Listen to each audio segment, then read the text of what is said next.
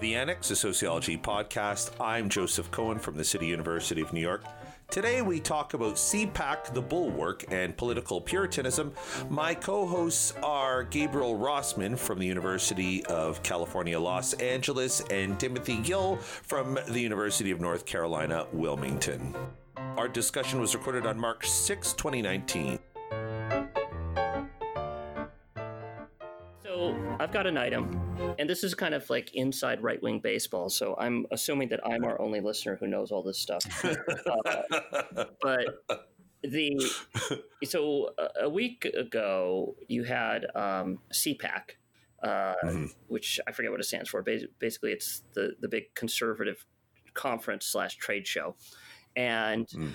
The, the, trade show. Well, Very it really good. is yes, kind of a is. trade show, you know, for like conservative. yeah, it is. So, um, and it, the the magazine, the online magazine, The Bulwark, which is basically the, um, you know, about half the people who were at the Weekly Standard are now at the Bulwark after um, the Weekly Standard's publisher shut it down in order to cannibalize its mailing list to launch a new magazine. Mm-hmm. Um, so this is Bill Kristol's uh, magazine, mm-hmm. and um, and also in interest of full disclosure, I, sh- I should mention that um, a pretty good friend of mine is one of the editors of the Bulwark. Um, so anyway, so the Bulwark sent um, a, correspondent named uh, Molly Jong Fast to cover CPAC, and um, her coverage of it, both in her tweets and to a lesser extent in her coverage for the site, played up how absurd uh, and ridiculous it was, and kind of made fun of everybody there. Mm. And it, what's so there's two things that are interesting about this. Number one, people have been saying this about CPAC forever. So mm. as long as I remember hearing about CPAC from the very big, like the very first time I heard about CPAC, I remember people saying it was ridiculous, it was a freak show, it's you know uh, mm-hmm. full crazy charlatans, um, that sort of thing. And this is not like reading this in Media Matters. You know, people on the right have been kind of embarrassed of CPAC and seen it as a freak show, even if it's one that they have to attend for a long time. Right. So, in the same way that sociologists might talk about, like, oh, did you see that booth at yeah. um, ASA where, you know, they were handing out flyers trying to convince us to abolish private property, mm. uh, and then right next to the booth where they're selling wooden jewelry. Mm, yeah. um, you know, well, wooden and hemp jewelry, right? So, uh, you know, people on the right would say the same kind of things about CPAC, that it's like crazy. Mm-hmm. And people have been saying that forever. Right. And, but for some reason, when Molly Jong Fast said this for the Bulwark, um, there was a reaction against it. And it was seen as illegitimate criticism, specifically coming from her mm-hmm. and coming from the Bulwark. Okay. And so this got me thinking of this as like a little incident that illustrates under what circumstances can you criticize your own side? Mm-hmm. Like, under what circumstances will people accept criticism or even mockery and, and say like, yeah, that's right, it's it's kind of stupid. Mm-hmm. Uh, under uh, and under what circumstances will they get defensive? Mm-hmm.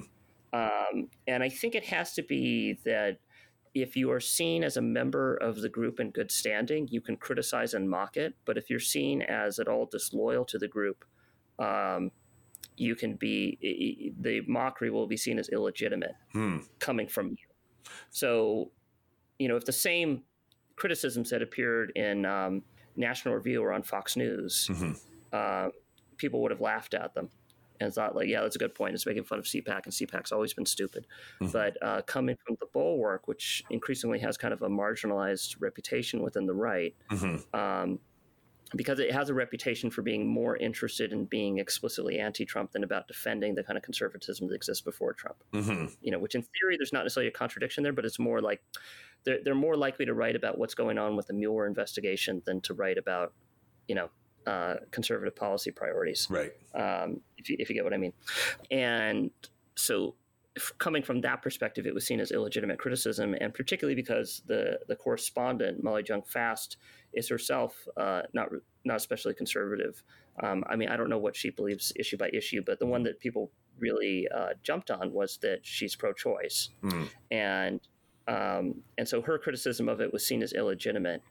Uh, so anyway, so do you have, guys have any thoughts? Because I feel like I'm just telling you. No, no. Is this uh, is, is, this sort of a byproduct of negative partisanship, where everybody, where politics now is like uh, defending from the barbarians outside the gates, and everybody's looking for the slightest bit of disloyalty because it's no longer about like, are we advancing these policies or that policies, but rather it's like a fear of our enemies that motivates everything. And yeah, yeah, I, th- I think that's I think that's totally true. Um, that you know the, there's negative part, you know, partisanship is much more intense, mm. and in particular, there's negative partisanship, and that um, you know heightens the defensiveness. Yeah. Uh, although I would say it could go even broader than that, you know. So, um, it, and it doesn't just have to be about partisanship. It could be anyone who has kind of a dubious claim to group membership mm-hmm. uh, has less right to um, mock the group mm-hmm. than somebody else. So, for instance, if uh, you know I, I were to uh, make a Jewish joke, that might come across less well than if you, Joe, were to make a Jewish joke because, hmm. you know, I'm an apostate and you're not. So, you know, so go ahead.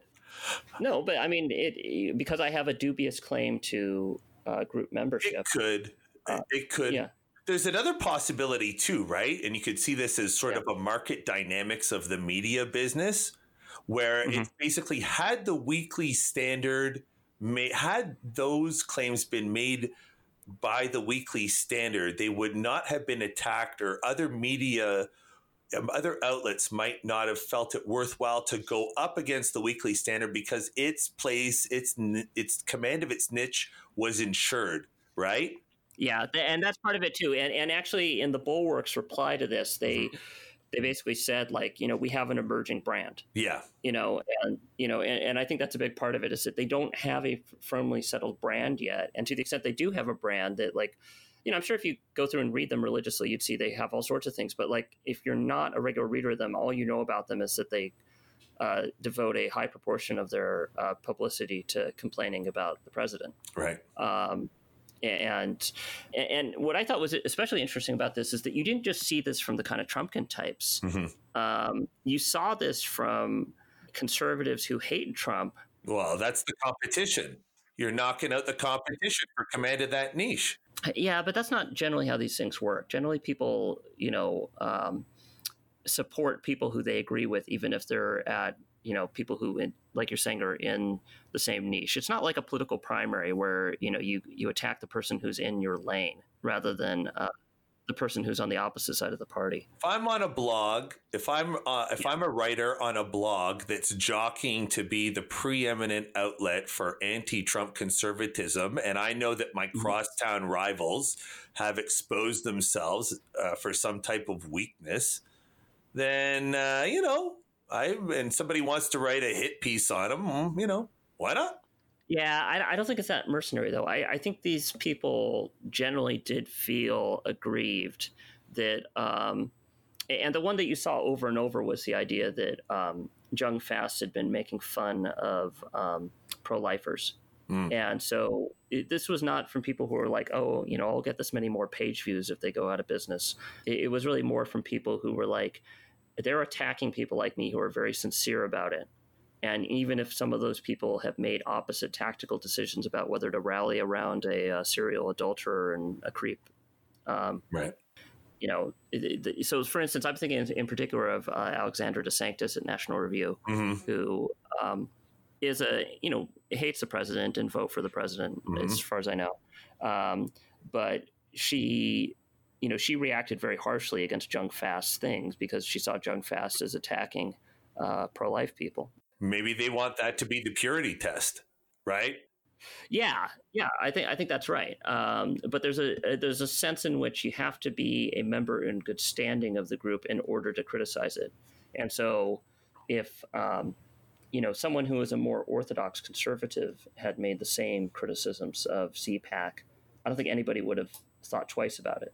Mm. Yeah, no, I, I think that makes a lot of sense. Um, you know, with Venezuela, you know, I get called, you know, an apologist for the socialist dictatorship and a stooge for, um, you know, the Trump administration by other people. And I think, uh, yeah, there is. I think what you're saying makes a lot of sense about being a member in good standing. You know, I did a podcast a few weeks ago and I leveled a lot of criticism against the Maduro government in Venezuela. And then, you know, there's a lot of comments on Twitter and Facebook that, you know, who is this uh, uh, you know professor in the U.S. leveling these criticisms against you know the Maduro government that's in you know that's that's uh, representing the working class and the popular populations and all the rest of it. And then some people were responding with no, you know I've read Tim Gill's work before. He's he's an anti-imperialist. He's critical of the CIA, and there was all this there was all this discussion about you know.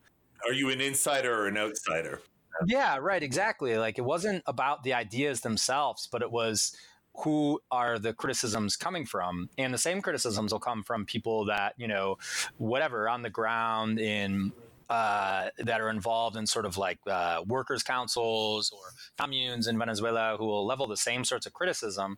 But you often won't find these you know debates about okay are they are they on the team? Are they not on the team? So it was almost yeah i mean I, I sometimes I, you can just readily see how people it's like they approach politics. I mean this isn't an insight or anything but just as mm. sort of like a, te- a team sport you know like are you on the team or are you not? And if you're not if you're allegedly not on the team and you want to level criticism then we're not going to take you seriously.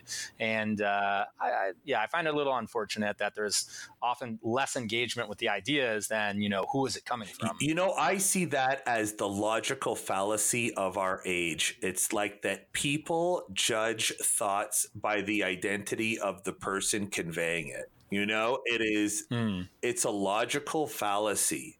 You should be judging arguments on their stated merits and the mouth that it's coming from should not be relevant. And it seems like it's that is the fallacy that is just it's so important to political discourse today. Right. Where everybody and maybe it always has been and we're naive to think that there was a past age where people you know were reasoning well i'm sure it was even worse in the past but it's just one of the problems today is like uh, you have to forge an identity and the identity gives you credentials uh, and uh, it, it, doesn't make sense from like a logical standpoint. Like it's poor reasoning to to to need to work out the identity before you judge the content of the argument. Right, right. Yeah, I mean, I I love when when people say that you know this is coming from somebody who's studied Venezuela or is you know somebody called me brilliant the other day. I was just thrilled, couldn't disagree.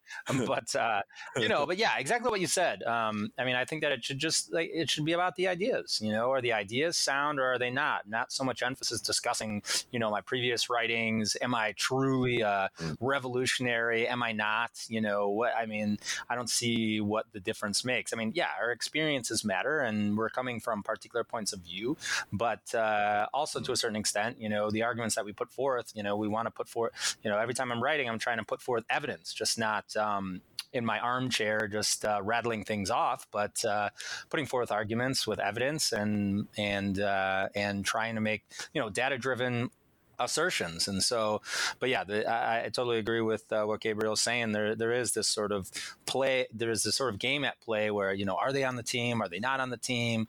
Um, mm. And that sometimes you know uh, has bearing on whether or not we should take this criticism seriously or or otherwise.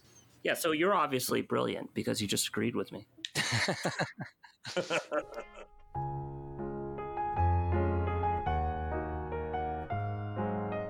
been listening to The Annex, an academic sociology podcast. You can visit our show site at sociocast.org slash annex. We are on Twitter at Sociannex and on Facebook, The Annex Sociology Podcast. Our producer is Liseth Moreno. Music by Lena Orsa. I'm Joseph Cohen. Thank you for listening.